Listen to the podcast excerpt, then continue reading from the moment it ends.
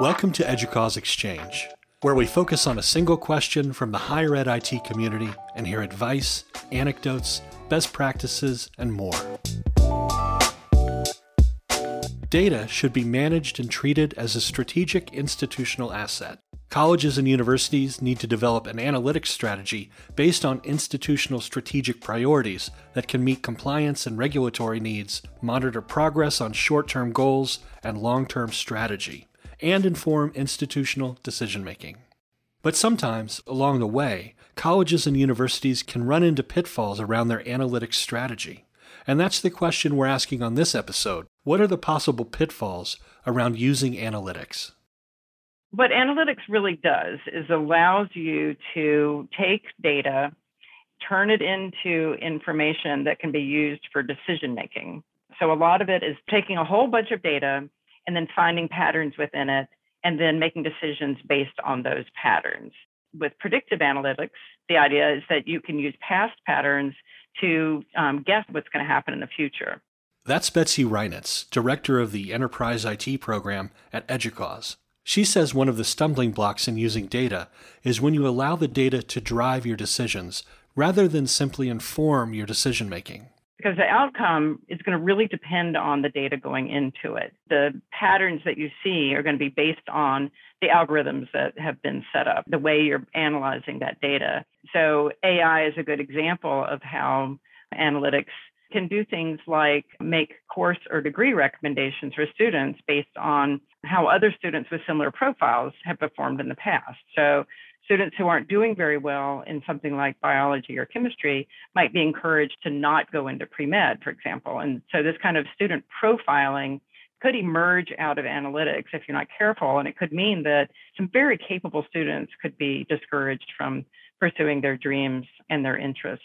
A danger that can lead to such results, according to Colleen Carmean, who's the founder of the Ethical Analytics Group at the University of Washington Tacoma, is lack of training. The institution buying the tool and not training people in its use not coming up with best practices based on the early stories of how good intention went wrong. The registrar that sent out a notice saying, I noticed you have lower than a 2.5 grade average for last term. Here's a form to drop out so that you can come back later without penalty it led to a, a rise in dropouts, right?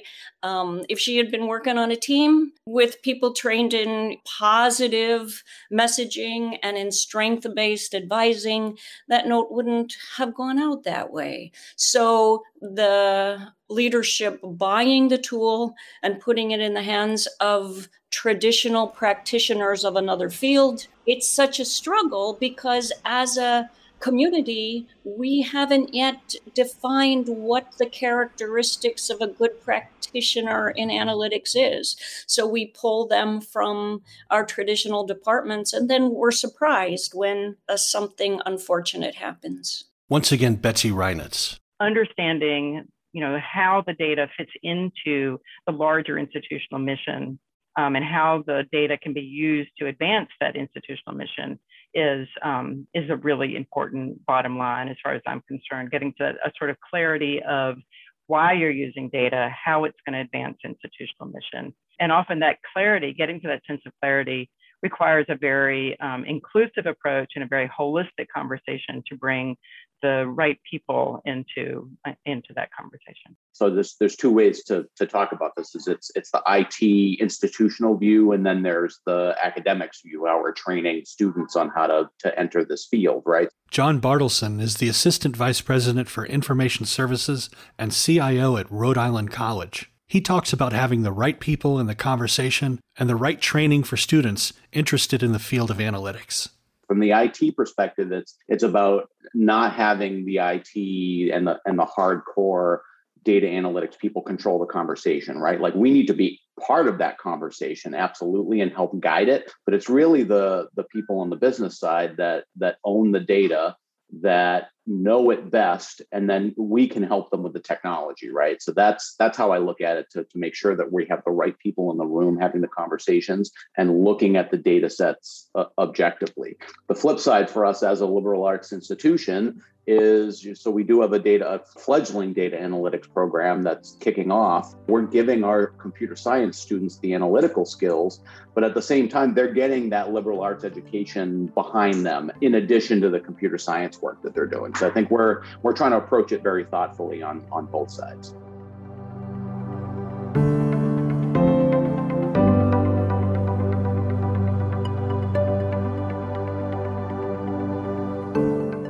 it is possible to look for too much data. And in the past, we've used terms like analysis paralysis, terms like survey fatigue around our students, around our employees, around whomever the stakeholder group is. That's Joe Moreau, Vice Chancellor and Chief Technical Officer at Foothill De Anza Community College District. He wonders if reliance on large data sets inhibits an institution's agility with analytics. I think we have a tendency to look for large analytical data sets to support uh, decision making and, and planning. And, and maybe we should really be thinking more about micro data sets, just in time data sets. So as we make decisions and we want to test the validity of those decisions, how can we get small snippets of data back from whomever the stakeholder group is students, faculty, staff, the public, uh, et cetera to be able to check ourselves, to be able to monitor the quality of our decision making as we go along without inhibiting uh, the agility of that decision making. Another leader that worries about big data sets and large data in general is Jack Suess, Vice President and CIO at the University of Maryland, Baltimore County.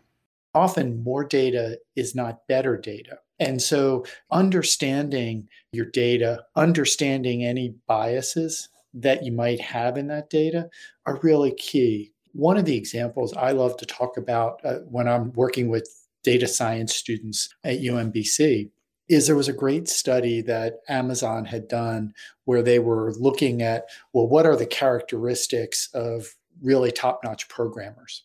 Well, one of the things that came out of that study was is it was heavily biased against women because almost all of the data that they had collected was from men. that was who was already in their population of programmers. And so now, if you go and you create using data science something, we've already implicitly loaded all that bias that's already been found in society with men as sort of programmers. And we're potentially eliminating women who may be great programmers because they didn't do some of the outside activities. And so that's a, just one of the sort of ways that I think um, sort of scares me and is the dark side is, is it's so easy to be getting more and more data that we think that adds more and more validity. And it's not always the case.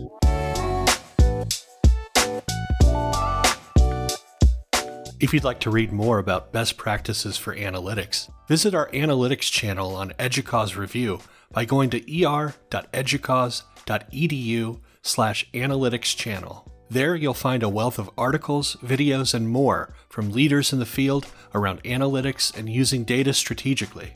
I'm Gerry Bayne for EDUCAUSE. Thanks for listening.